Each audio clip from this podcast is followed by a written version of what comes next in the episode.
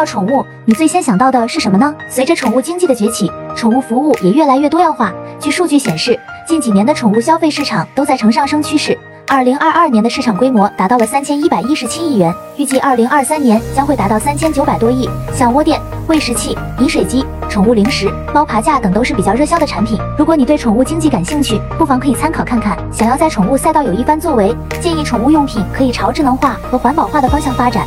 而且一定要深入分析用户的需求，找到用户的痛点，才能更好的打造爆款。屏幕前的你是如何看待宠物赛道的呢？关注我，下期视频继续给大家输出干货。想要运营资料的，可以进我粉丝群或评论区回复六六六，我发你。